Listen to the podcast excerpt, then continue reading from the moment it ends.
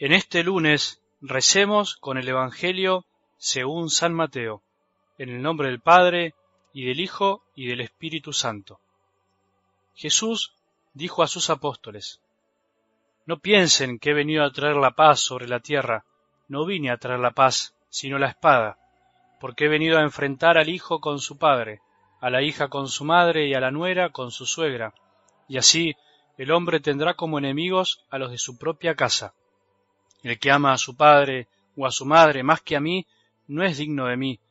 El que ama a su hijo o a su hija más que a mí, no es digno de mí. El que no toma su cruz y me sigue, no es digno de mí. El que encuentre su vida, la perderá.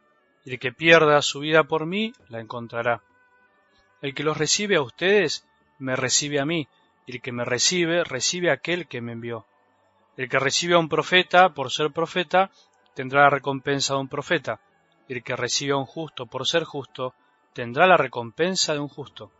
Les aseguro que cualquiera que dé de beber, aunque solo sea un vaso de agua fresca a uno de estos pequeños, por ser mi discípulo, no quedará sin recompensa. Cuando Jesús terminó de dar estas instrucciones a sus doce discípulos, partió de allí para enseñar y predicar en las ciudades de la región. Palabra del Señor.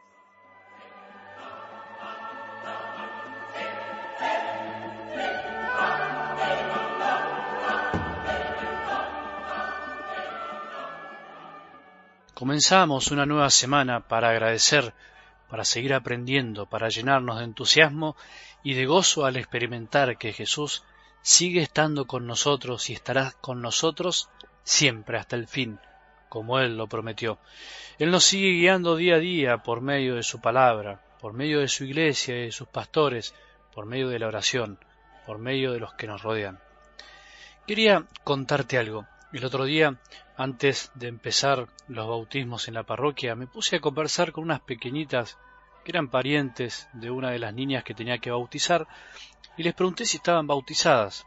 Tenían entre ocho y nueve años. Me dijeron que sí, pero una de ellas me dijo algo maravilloso que quería contarte. Me dijo, sí, padre, estoy bautizada, pero yo quiero conocer más a Diosito. Me dio tanta ternura que tuve ganas de ser niño como ella. Me acordé lo que dice Jesús, que hay que hacerse como niños para entrar en el reino de los cielos. Te propongo que podamos pedirle a Diosito, como decía esa niña, que tengamos esas ganas, esos deseos de conocerlo, de amarlo y de seguirlo, porque como decía el Salmo de ayer, busquen al Señor y vivirán. Debemos buscarlo a Él para vivir, para vivir mejor. Por eso, Levántate hoy con ganas de más, con ganas de seguir escuchando, de seguir enriqueciéndote, de seguir amando. Nos queda mucho por recorrer. No todo se comprende de un día para el otro, no se comprende todo de golpe, no se comprende todo por comprender algo chiquito, no seamos impacientes. Sigamos el camino que nos propone Jesús, el del Evangelio de ayer, domingo, en donde claramente nos enseñaba quién es nuestro prójimo, o mejor dicho, nos enseñaba a hacernos prójimos de los otros, de los tirados al borde del camino, esos que el mundo desprecia, o incluso a veces dentro de la iglesia nosotros no prestamos la atención adecuada. Era dura la parábola de ayer, era directa y concreta, ni el sacerdote ni el levita tuvieron compasión, esos que deberían haberla tenido pasaron de largo.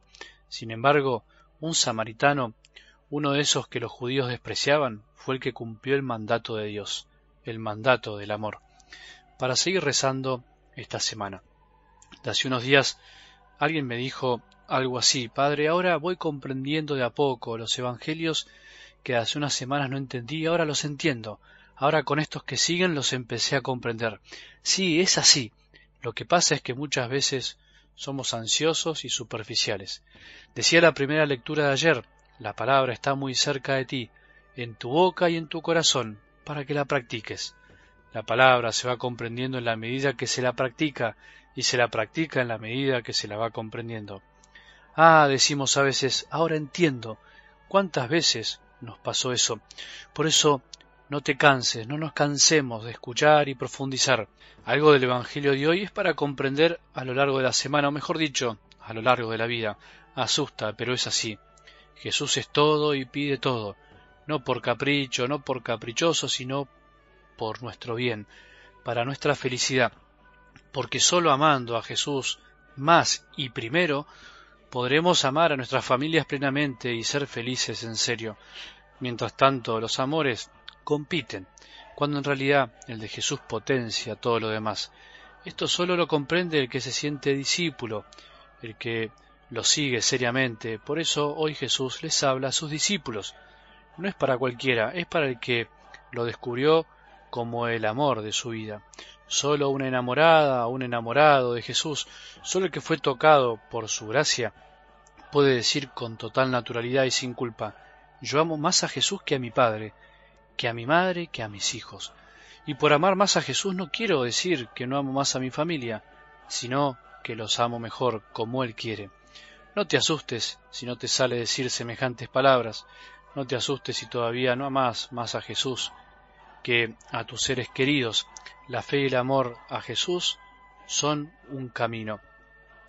Falta mucho por recorrer, nos falta un largo trecho. Hay que tenerse paciencia a uno mismo. No te olvides de la paciencia, no nos olvidemos de la paciencia. Si amas a Jesús más que a todos, si amamos a Jesús más que a todos, no nos impacientemos ni nos enojemos con los que no comprenden.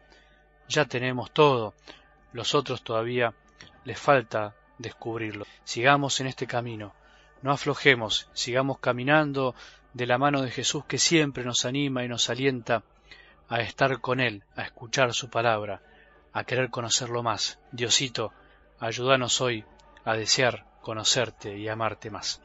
Que tengamos un buen día y que la bendición de Dios, que es Padre misericordioso, Hijo y Espíritu Santo, descienda sobre nuestros corazones y permanezca para siempre.